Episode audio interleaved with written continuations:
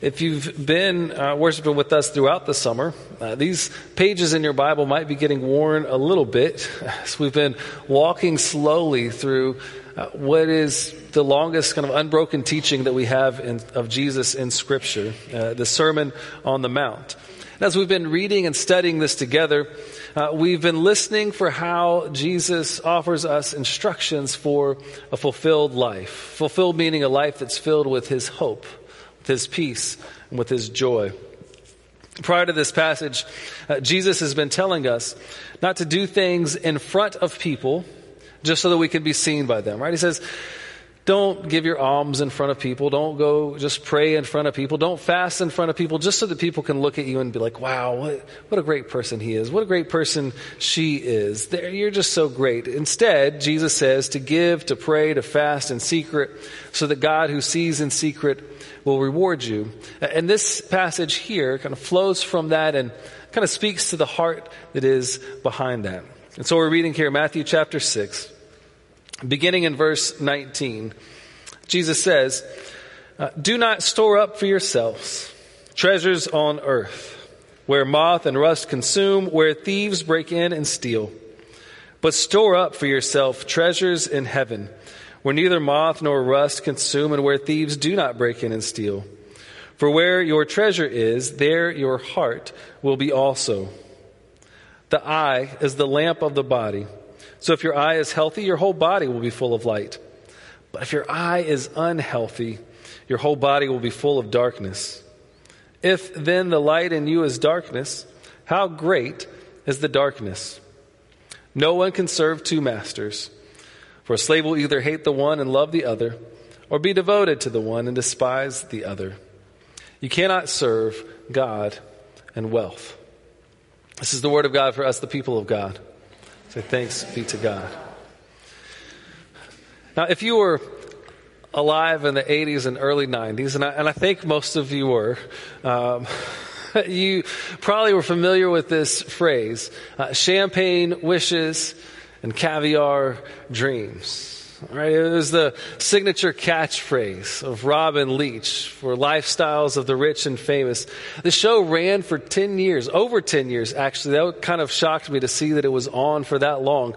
Uh, but it would take an inside look at the lives of the wealthy, of entertainers, celebrities, athletes, socialites. Uh, you might take a tour of their house, go out on their yacht or take some trip or vacation along with them to some lavish resort somewhere that you could only uh, never imagine to get to.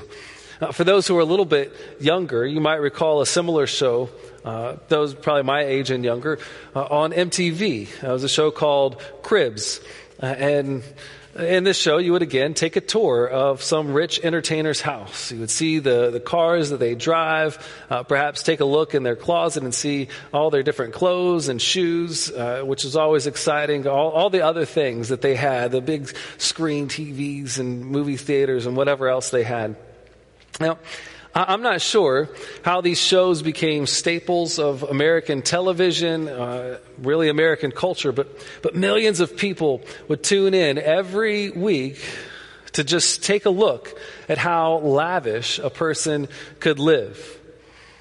Now, aside from the, just the, the fascination that this might have sparked, I think that these shows dug into the psyche of the American dream and, and perhaps a little bit of a sinister yet subtle way as they kind of took, you know, whatever that American dream might be and began to distort our ideas of what truly makes a good or worthwhile life. Maybe it was stuff that was already in our hearts anyways, and it just exposed it for what it is. And, now maybe you could watch these shows and, and take a look at it and, and see it for a while and say, oh, well, you know, that's, that's nice for them. But I think more, more oftentimes than not, uh, these shows cultivated in people's heart a sense of envy. Uh, it pushed against our notions of contentment. They offered a challenge to what most of us might consider a good life. And while they never explicitly said, you know, hey, you need all of these things in order to be happy, I mean, they always made the people who were in those shows look pretty happy. I mean, I never saw somebody on Lifestyles of the Rich and Famous sitting there crying, you know, as they were in their, you know, 10th bedroom or whatever. I, I never saw somebody on Cribs crying in front of their, their movie theater home. They always made them and their things look so happy and a feeling. Uh, most of us probably said somewhere along the line, right, like, I'll never have that. But it's difficult to have uh, these images of material possessions just flood our minds, whether it's uh, through some show we watch, through uh, social media that we turn to, through uh, the magazines that we read, even, even the simple ones, you know, the harbor style kind of magazines that we might see in our area. It's hard not to have these images of material possessions flood our minds and not have some sense of those people are living better than me. The Bible calls that thing that is within us enviness, it calls it covetousness. Envy uh, is the desire not only for somebody else's goods, their possessions, but it's the desire for others' traits, statuses, abilities, or situations, right? It's not just wealth and possessions. A person could be envious of another person's gifts or abilities. You know, I've, I've always wanted to be able to sing well. I mean, I, I sing, but not well. I, I, sing well in my shower, right? But not, not in public. I've always wanted to be able to.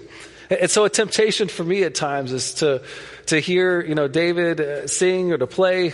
And, and rather than celebrate the gift, my temptation is to say, man, I wish I could play or I wish I could sing like that. And it becomes almost like this place of discontent in my soul. A person could be envious of another person's success. Right, perhaps you have a coworker who receives some sort of praise or kudos from the boss, you know, a job well done. And rather than celebrate with them, you begin to think of all the things that you've done. You know, well, what about this, this, this, and this? I wonder why the boss didn't say anything to me about that. I should be getting recognized for that. And that thought, unchecked, can be the seed of discontent in a person's life. Another person might be envious of somebody else's you know, life situation. Uh, social media seems to have made this a, a, bigger deal than ever because all we see if you are on Facebook or whatever other kinds of sites there are are, are the good things that another person experiences, the, the fun times, the trips, the smiles, the laughs. And you say, you know what, I wish, I wish I had their life. I wish I had those opportunities. I wish I had uh, that thing taking place within my life. Perhaps you know, you've got a, a struggle, uh, a health issue that you're going through, and you know somebody else who's the same age and they seem to be just fine. You know, like, you know what? I've done all of these healthy things and I've got this problem. And, and I know they haven't done a single thing that's healthy. And, and how are they doing better health wise than I am? Maybe you've had some kind of rocky relationship and you see another person who has the, you know, the perfect spouse or the perfect children, the perfect family, and it just eats at you a bit like, I wish I had what they have. Not to, not to dig at romance novels or Hallmark movies too much. Uh, I don't want anybody throwing bricks at me this morning, but, but maybe we read those or we watch those stories uh, and we say, why can't I have a love like that? Why can't somebody move into my hometown and sweep me off of my feet or, or whatever else it might be? Maybe, maybe you're like me and you're sitting on your back porch and you're watching your pepper plants die. Uh, and, and, then you walk down the street and your neighbor's got this mango tree with just so many mangoes falling off that they're rotting on the ground. And it's like, why can't I have a green thumb? You know, like that. I mean, I could go on, right? There's so many different ways that we could explore this, but, but all of these things, they, they tempt us to become discontent in our life. Envy has a way of just kind of eating away at us slowly over time, breeding that discontent, which can lead to bitterness, which can lead even to anger, dislike, or hatred for others. You know, St. Thomas Aquinas talked about different stages of envy, and, and the one stage that I thought was pretty interesting, he says there's a stage of envy where, where we find joy at another's misfortune. I thought, wow, does that not speak to kind of our, our culture these days? Uh, somebody seems to have things together, they experience some sort of misfortune, and there's always a group of people that are there ready to rejoice at something negative or bad that happens to another person. And these, uh, uh, the effects of envy uh, or our own discontent over time, it not only does damage to our soul, it damages our relationship with others. It, causes us to have some sort of uh, distance between us and the people around us. But perhaps a worse effect might be the way that discontentment can damage our relationship with God. The, the, way that our discontentment can cause us to question God's goodness, in particular, God's goodness towards us. Right? If, if that person has those material possessions, that person has those gifts, that person has that good health or that good marriage or that perfect family or whatever else it is, and you say, why didn't God give me that? We start questioning, has God really been good? Right? There's a great danger here.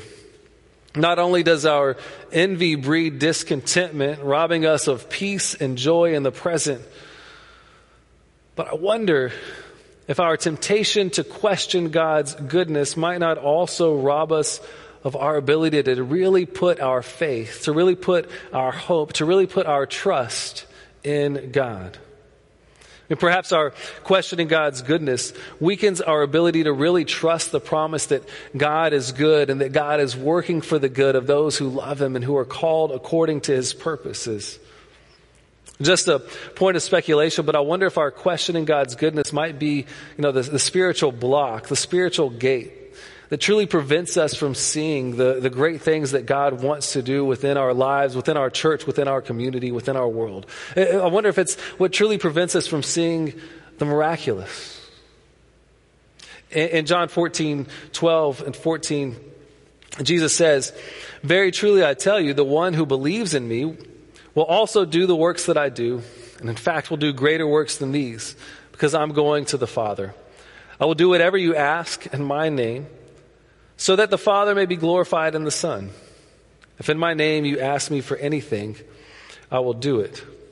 Right, so Jesus uh, kind of says, if you believe in me, you will do even greater works than what we saw in his ministry. And, and yet we see an American church that at times is so lifeless, that at times seems powerless, that in many places has little of the miraculous. Seems to be doing so little that actually changes lives. And I wonder if in part it's because we're too busy comparing our earthly treasures that will soon fade away. We're not spending enough energy investing in those treasures that exist in the heavenly realm. Uh, Jesus says the, the one who believes in him will do even greater things, that Jesus will do whatever is asked in his name. And it's not so that we can have whatever our neighbor has. It's not so that we can find contentment in the treasures of this world that we think somebody else has. It's not so that we can even find some evidence of God's goodness because we're not sure yet if God is good and God has to prove himself. Rather, Jesus says, I will do even greater works. Whatever you ask in my name will be done so that the Father might be glorified and the Son. Do you treasure God being glorified. When, when, you think about it, when you hear it, do you, do you treasure that? Does that resonate within your spirit? Does that move you? Does it motivate you? Does reflecting on God's goodness bring joy to your heart? Or have the seeds of envy and discontent caused your focus to be on you? Let me ask, let me ask this. Has God been good to you? If God's been good to you, let me hear you say amen. Amen.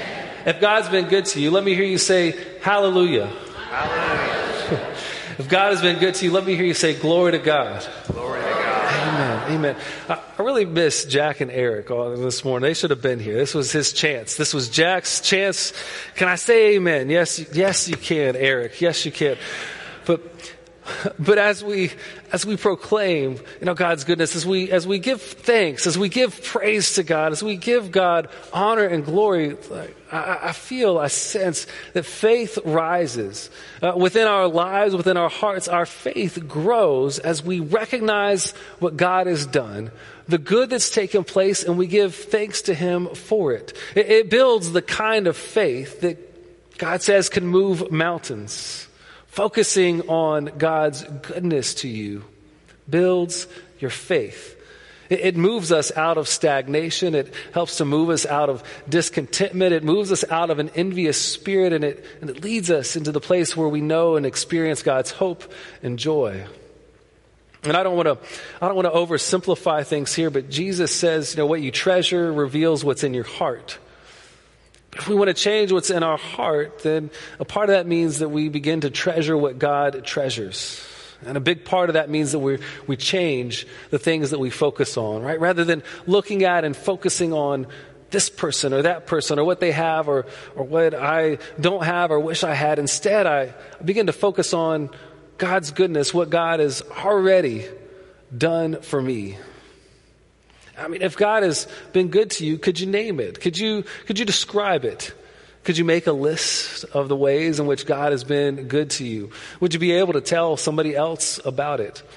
So I'm going to give you some homework this week. Um, school's back in session. We all got homework, right?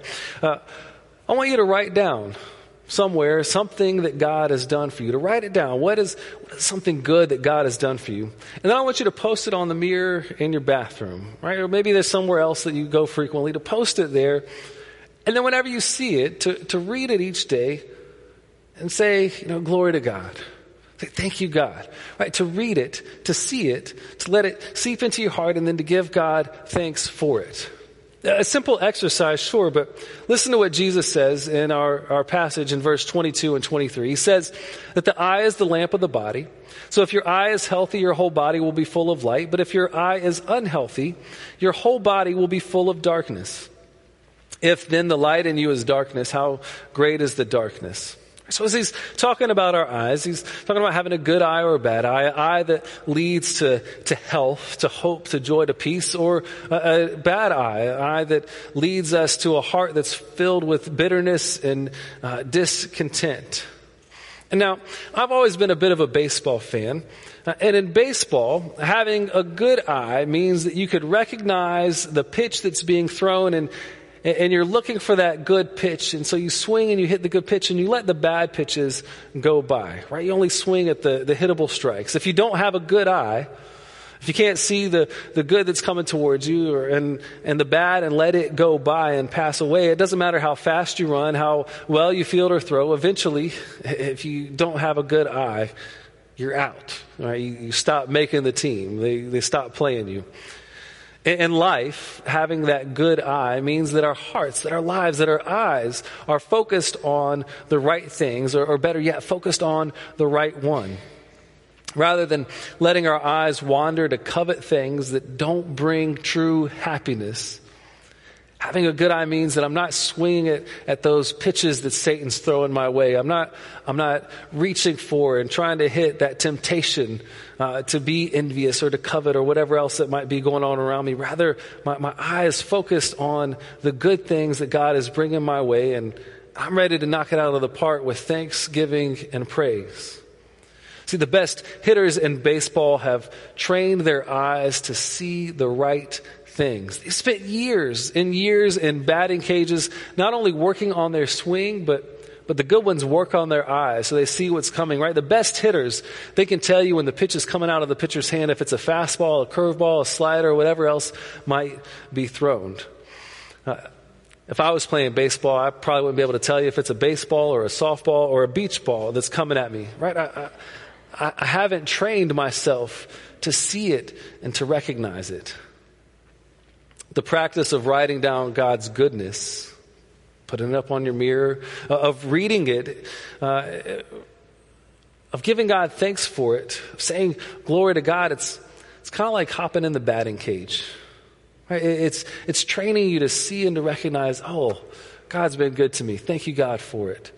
It's the training of our hearts, of our eyes, so that they are seeing the good things So they're seeing the ways that God has already been at work in our lives. It's the training to focus your eyes on good, God's goodness so that our, our hearts begin to follow suit.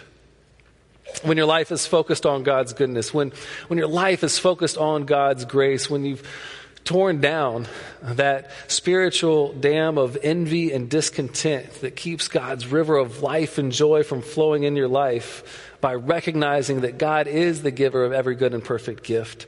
You know, you, you give thanks to God for it, right? You, you begin to tear down that, that wall that's preventing you from having His life, His joy, His peace within your heart by giving thanks to God. And as you do, this, this deep well of grace and joy and peace and hope and faith and love builds up within you. It begins to overflow into all the other parts of your life. The byproduct of this, of, of keeping our eyes focused on God's goodness, of how God has already been good to me, uh, of giving Him the thanks and the glory for it, is that you're not going to be focused on earthly treasures. My, if I'm focused on God, my eyes aren't focused on these other things. And so uh, I'm not going to be building up, worrying about these treasures on earth. I'm just naturally storing up treasures in heaven by reflecting on God's goodness and allowing that to overflow within my life. Now, the opposite of envy, uh, the, the virtue that corresponds with the vice, is charity, uh, Christian love towards others. But the opposite of the person who stores up treasures on earth is the person who gives freely, who gives begrudgingly, uh, not, uh, not, who doesn't give begrudgingly, who doesn't give out of compulsion, but gives freely. Not, not giving because they have to, but giving with a cheerful heart. Because they've so uh, spent time reflecting on how God's been good to them. In, in 2 Corinthians 9, verse 7 and 8, we read, it says, Each of you must give as you have made up your mind not regretfully or under compulsion, for God loves a cheerful giver. And, and I'm going to pause here. See, when I was growing up, I always heard this verse whenever it was like offering time. Right, they say, God loves a cheerful giver, now pass the plates. And, and maybe there's some part of it that's true, that's okay, but I think it extends beyond that. I think we, we limit that. Um, sure, give God what is God's, but, also live a generous life in relation to others. When I'm focusing on God's goodness in my own life, I'm, I'm free to live generously with the people around me, not just with my possessions, but I'm free to live generously with my time, with my talents, with my abilities. I'm freed up to, to focus on others because I'm not focused on myself. And so it says, each of you must give as you've made up your mind, not regretfully or under compulsion, for God loves a cheerful giver. And God is able God is able to provide you with every blessing and abundance, so that by always having enough of everything, you may share abundantly in every good work. So that cheerfulness of heart, it's built up over time by giving thanks to God, the one who provides in abundance, the one who enables us to share abundantly in every good work, the one who provides the treasure that we store up in heaven not because we've done anything good, not because we've somehow earned it, but because God is good. Because He truly does love and care for us. Because He makes sure that we have enough. And our gratitude, our giving thanks to God, our giving glory to God, our writing it down and remembering God's goodness, it changes the way that we see the world. It begins to change our lives so that we can live our lives freely given for the sake of others and for God's glory. It enables us to share in word and in action just how good our God is. As we reflect on that, we find that peace, that contentment, that, that hope, that joy that only God can give. Let me pray for you. Gracious God, we do thank you that you are good, that you are the giver of every good and perfect gift. We thank you for all the ways that you've been good to us, for all the ways that you've blessed us for the times that you've watched over us, for the times that you've saved us even when we were not aware. God, we thank you for the giving of your Son, Jesus Christ, and what his life, what his death, what his resurrection means for us, that we have hope uh, of eternal life in you. Lord, we pray that we might live a life that is filled with gratitude. That as we focus on your goodness, as we let go of the things around us, we pray that that your grace and your joy might, might overflow from us. Might it make a difference in the lives of those around us? We pray this in Christ's name. Amen.